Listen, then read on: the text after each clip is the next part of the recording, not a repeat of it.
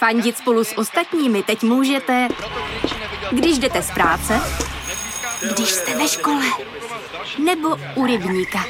Jsme tu, abyste mohli být mezi svými kdekoliv. Tak zůstaňte ve spojení díky datům na naší nejrychlejší mobilní síti v Česku. T-Mobile.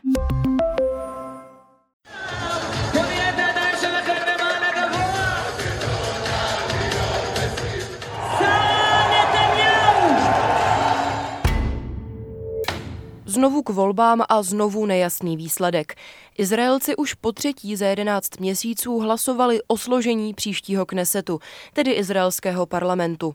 A opět to vypadá na patovou situaci. Vítězem se sice stal premiér Benjamin Netanyahu se svou stranou Likud, na většinu v parlamentu ale zatím nedosáhne. A to ani v koalici s pravicovým blokem menších stran. Pro ovládnutí knesetu jim chybí tři křesla. I přesto slíbil vystavět silnou vládu. Co bude dál? Povíme vám, proč se v Izraeli už po třetí za jeden rok hlasovalo a co vedlo k dvojitému patu. To, co se děje doma, vám řeknou naši kolegové. S námi se podíváte ven, za hranice. Z pražského Smíchova, kde sídlí seznam zprávy, vás zdraví Jolana Humpálová a Eva Soukeníková. Máme asi 10 minut na to, abychom rozebrali podle nás to nejzajímavější z aktuálního světového dění. Začíná pořad Checkpoint. V první řadě děkujeme, že jste si pustili už druhé, historicky druhé vydání pořadu Checkpoint. Dnes se zaměříme na v bezprecedentní situaci v Izraeli, kde se po třetí za rok konaly předčasné parlamentní volby. Je to přesně tak, jak říkáš, Jolo. Podíváme se hlavně na dvě takové důležité postavy izraelské politiky a tím je Benjamin Netanyahu a Benny Gantz. Koukneme se i proč se vlastně volilo v Izraeli už po třetí a možná i po třetí to skončí patem a co to třeba znamená pro izraelsko-palestinský konflikt. Tak můžeme jít na to, ale nejdříve si musíme shrnout fakta, tvrdá fakta. Pojďme na to. 2. března Izraelci volili do parlamentu. Vyhrála pravicová sekulární strana Likud, premiéra Netanyahua, a to se ziskem 36 mandátů z celkových 120. Modrobílí hlavního vyzivatele Bennyho Gance zůstali čtyři křesla za Likudem, no a třetí skončili překvapivě izraelští arabové s 15 mandáty. A to je oproti minulosti dost změna. Dříve podle izraelských médií volili tamní arabové židovské strany, aby jejich hlas nepropadl. I účast arabských voličů byla historická. Svůj hlas odevzdalo přes 60% Arabů a drtivá většina z nich volila právě sjednocenou kandidátku. Celková volební účast dosáhla 71% a to je nejvíc od roku 2015. Teď se tak trochu čeká, jak se zachová lídr nacionalistů Avigdor Lieberman. Jeho strana Izraeli Bejtenu získala sedm mandátů. Vzhledem k tomu, že oba dva lídry nejsilnějších stran označil za egomaniaky, tak se moc nepředpokládá, že by se přiklonil na jednu nebo na druhou stranu. Ale ta možnost tu stále je. A určitě bychom si měli tak nějak schrnout, co se vlastně za ten poslední rok stalo, protože mít třikrát do roka parlamentní volby není úplně obvyklé. První volby se konaly loni v Dubnu, tehdy zvítězil právě Netanyahu Likud. Poprvé se tam představila i strana modrá a bílá centristy Bennyho Gance. Netanyahuovi se tehdy nepodařilo sestavit vládu a proto se v Izraeli volilo znovu, v září. Tehdy Ofous vyhrála právě Gancova modrobílá strana. Ani tentokrát však z voleb nevzešla fungující vláda. O její sestavení se pokusil Gantz i Netanyahu. Izraelský prezident Rivlin dal dokonce prostor k sestavení vlády i jakémukoliv jinému členovi Knesetu, ale neúspěšně. Izrael proto šel k volbám po třetí, teď v pondělí. Je teda jasné, že pondělní volby v Izraeli vyhrál stávající premiér Benjamin Netanyahu. Kdo to vlastně je a proč vyhrál volby? Benjamin Netanyahu je premiérem Izraele už přes 11 let a na izraelské politické scéně se pohybuje víc než tři dekády, takže to je takový politický matador. V posledních letech byl ale podezříván z korupce a několikrát vyšetřován a k pondělní výhře Likudu řekl, že jde o vítězství navzdory všem překážkám a slíbil, že postaví silnou a stabilní vládu. We went through a few difficult election rounds, and it is time to stop these election rounds and to form a government in Israel. It is time to reunite. It is time to reconciliation. Vyhráno ale nemá, a to hned z několika důvodů. Jak už jsme na začátku řekli, Netanyahu nezískal většinu v parlamentu. Je tedy otázkou, zda ji v příštích týdnech zvládne vyjednat. Mluví se o tom, že se od konkurence, tedy od modré a bílé, snaží přetáhnout některé poslance. No ale to není jediný problém, kterému premiér v poslední době čelí. Kolega Milan Rokos, který situaci v Izraeli sleduje, nám vysvětlil, v čem se současná povolební situace liší od těch předchozích. Situace je jiná v tom, eh, že generální eh, prokurátor Avichaj Mandelblit už rozhodl o eh, Netanyahuově obžalobě v těch třech případech, mimo jiné za korupci a podvod. A vlastně proces začne 17. března v tom vidím ten hlavní, hlavní posun oproti eh, těm předchozím volbám, kdy byl premiér pouze vyšetřovaný, kdežto dneska už, už je jasné, že stane před soudem. Izraelské zákony navíc nemluví zcela jasně o tom, jestli člověk obviněný z korupce může sestavit vládu. Právě sformování kabinetu by se pro premiéra mohlo stát alespoň takovým dočasným osvobozením. Je proto otázkou, jestli se Netanyahu nepokusí svá obvinění zrušit nebo alespoň získat imunitu. Tak to by bylo k Netanyahuovi. A Evo, prosím tě, kde se vzal Benny Gantz? Binyamin neboli Benny Gantz je lídrem kandidátky Modří a Bílí. To jsou největší konkurenti dosavadního premiéra Netanyahua a právě s ním se přetahují o křesla v Knesetu. A Gantz rozhodně odmítá společnou koalici.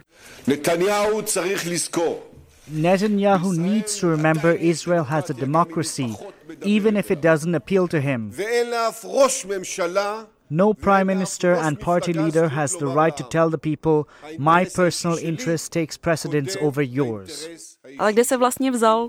Gantz byl do roku 2015 náčelníkem generálního štábu izraelské armády a v roce 2018 založil stranu Síla Izraele, která právě tvoří kandidátku modrých a bílých.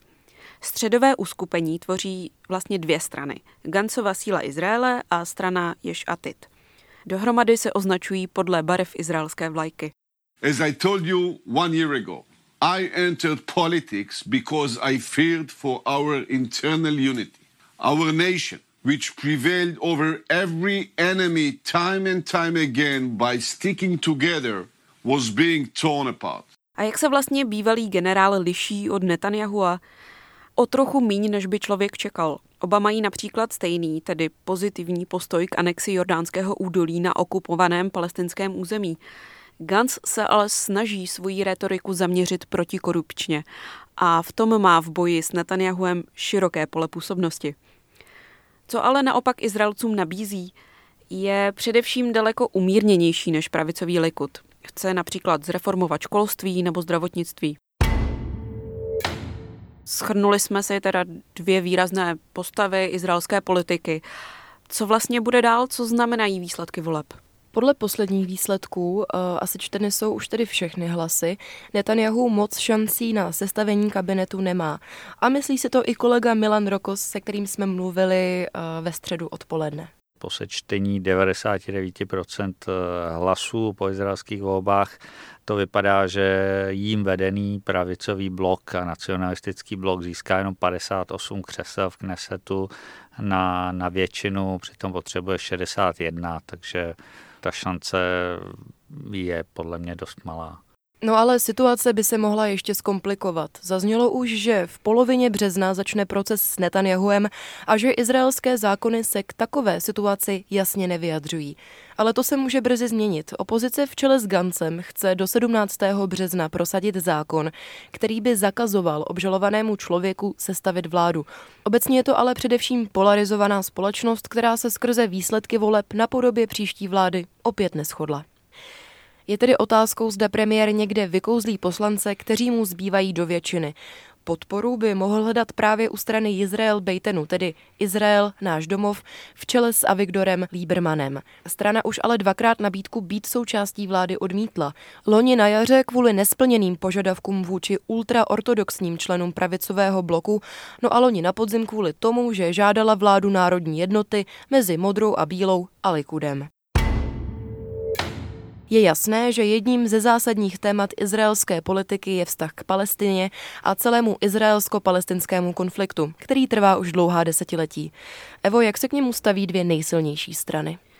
Dvě nejsilnější uskupení, tedy jak už jsme několikrát zmínili, Netanyahu Likud i Gancovi modří a bílí, mají na konflikt podobný názor.